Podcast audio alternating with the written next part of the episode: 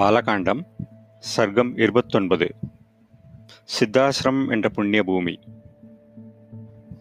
அளவிட முடியாத பெருமைகள் பெற்ற அந்த வனத்தை பற்றி கேட்டதும் விஸ்வாமித்ரர் விஸ்தாரமாக சொல்ல ஆரம்பித்தார்.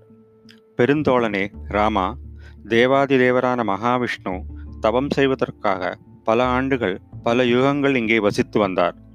இந்த இடம் முன்பு வாமனருடைய ஆசிரமமாக இருந்தது. தவம் செய்து அதில் அவர் சித்தியை அடைந்ததால் இந்த இடம் சித்தாசிரமம் என்ற பெயர் பெற்றது. அதே காலத்தில் விரோச்சனன் என்ற அசுரனின் புத்திரனான பலி என்பவன் இந்திரன் முதலான எல்லா தேவர்களையும் மருத்கணங்களையும் வென்று மூன்று உலகத்திலும் பிரசித்தமாக அரசாட்சி செய்து கொண்டிருந்தான். அசுரர் தலைவனான பலி சக்கரவர்த்தி மிகப்பெரிய யஜ்யம் செய்தான். பலி யாகதீட்சை ஏற்றுக்கொண்டிருக்கும் அந்த சமயத்தில் அக்னியை முன்னிட்டு கொண்டு எல்லா தேவர்களும் இந்த ஆசிரமத்திற்கு நேராகவே வந்து விஷ்ணு பகவானே விரோச்சனன் மகனான பலி உத்தமமான யஜ்ஞத்தை செய்து வருகிறான். அந்த வேள்வி முடைவதற்குள் எங்களுடைய காரியத்தை நிறைவேற்றிக் கொடுங்கள் எல்லா இடங்களிலிருந்தும் யாச்சகர்கள் அவனிடம் வந்து தானம் பெற்றுச் செல்கிறார்கள். யார் எதை கேட்டாலும் அதை அப்போதே கொடுத்து விடுகிறான். ஆகவே தேவர்களின் நலனுக்காக தாங்கள் மாயையை ஏற்று சிறிய வாமன வடிவம் தாங்கி எங்களுக்கு மங்களத்தை செய்ய வேண்டும். இதனிடையில் ராமா அக்னிக்கு ஒப்பான தேஜசை உடைய காஷ்யபர் தன் தர்மபத்னி அதிதியுடன் கூட பல ஆயிரம் தேவாண்டுகள் தவம் செய்து அந்த விரதத்தை பூர்த்தி செய்து வரங்களை கொடுக்கும் பகவானை பிரீத்தி செய்தார். அப்போது அவர் முன் பகவான் தோன்றினார். தவத்தாலேயான திருவுரு தவக்கூட்டங்களின் தொகுதி உருவெடுத்து வந்த தவம் தவச்செல்வர் ஆகியவரும் புருஷோத்தமருமான தங்களை தீவிரமாக செய்யப்பட தவத்தின் பயனாக தரிசிக்கிறேன். பிரபு தங்கள் சரீரத்தில் இவ்வுலகங்கள் அனைத்தையும் காண்கிறேன். தாங்கள் அனாதியானவர் இன்னதென்று புரிந்து கொள்ள முடியாதவர். தங்களை நான் சரணமடைகிறேன். அனைத்து மாசுகளும் நீங்கிய காசிபரை பார்த்து ஹரி சொன்னார் நீ வாழ்க என்னிடம் ஏதாவது வரம் கேள். நீ வரம் பெறத்தக்கதவன் என்று நான் தீர்மானமாக எண்ணுகிறேன். இதை கேட்டதும் மரீச்சியின் புதவரான காஷ்யபர் பதில் சொன்னார் என் பத்னி அதிதி தேவர்கள் மற்றும் என் சார்பிலும் பிரார்த்திக்கிறேன். பகவானே மனம் மகிழ்ந்திருக்கும் தாங்கள் எனக்கு வரும் வரம் அழு தந்தருள வேண்டும். மாசற்ற மாமணியே பகவானே என் பத்னியான அதிதியிடம் மகனாக பிறக்க வேண்டும். அசுரர்களை வீழ்த்துபவரே இந்திரனுடைய இளைய சகோதரனாக தாங்கள் ஆக வேண்டும். துயரத்தால் தவித்துக் கொண்டிருக்கும் தேவர்களுக்கு உதவி செய்ய கடவீர் சித்தாசிரமம் எண்ணங்கள் கைகூடும் இடம் என்ற இந்த இடத்தின் பெயர். தங்கள் அருளால் பொருள் பொருந்தியதாக ஆக வேண்டும். பகவானே காரியம் நடைபெறுவதற்காக தாங்கள் இங்கிருந்து இப்போதே எழுந்து செல்லுங்கள்.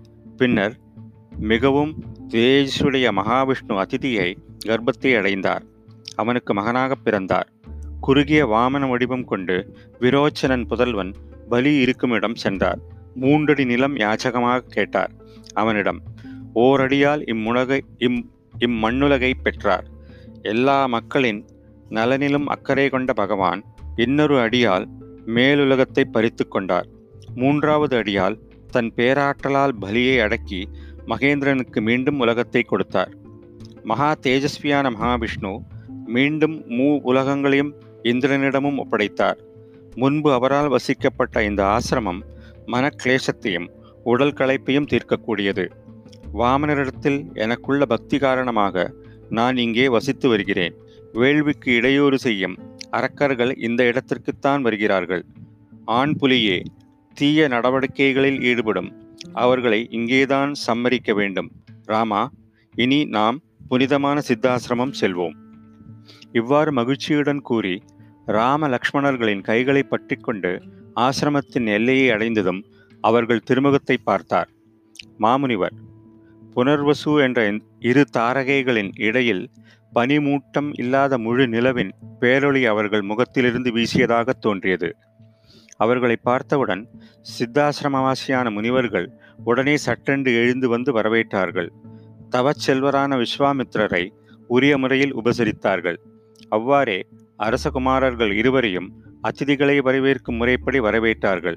எதிரிகளை அடக்க வல்லவர்களும் ரகுகுலத்தில் மகிழ்ச்சியை தருபவர்களுமான அவ்விரு ராஜகுமாரர்களுக்கும் சிறிது நேரம் ஓய்வெடுத்து கொண்ட பின்னர் கைகளை கூப்பிக்கொண்டு வணக்கத்துடன் முனிவரை பார்த்து கூறினார்கள். முனிபுங்கவரே தங்களை வணங்குகிறோம். தாங்கள் இப்போதே யாகதீட்சை ஏற்றுக்கொள்ளுங்கள் தாங்கள் கூறியபடி சித்தாசிரம் என்ற இந்த பெயர் பொருள் உள்ளதாக ஆகட்டும். இவ்வாறு சொல்லப்பட்டவுடன் மா முனிவரான விஸ்வாமித்ரர் புலன்களை வசப்படுத்தி கட்டுப்பாடுகளை விதித்துக்கொண்டு தீட்சையை ஏற்றார். ராஜகுமாரர்கள் இருவரும் நிம்மதியாக இரவை கழித்துவிட்டு விடியற்காலையில் கண் விழித்து காலை சந்தியாமந்தனம் செய்துவிட்டு மிகவும் தூயவர்களாக ஜபிக்க வேண்டிய மந்திரங்களை முறைப்படி ஜபித்த பின்னர் அக்னிஹோத்திரம் செய்து முடித்து பரமசாந்தமாக வீற்றிருக்கும் விஸ்வாமித்திரரின் பாதங்களை பணிந்தார்கள். ஸ்ரீமத் வால்மீகி ராமாயணம் பாலகாண்டத்தில் இருபத்தொன்பது சர்க்கம் முற்றிற்று.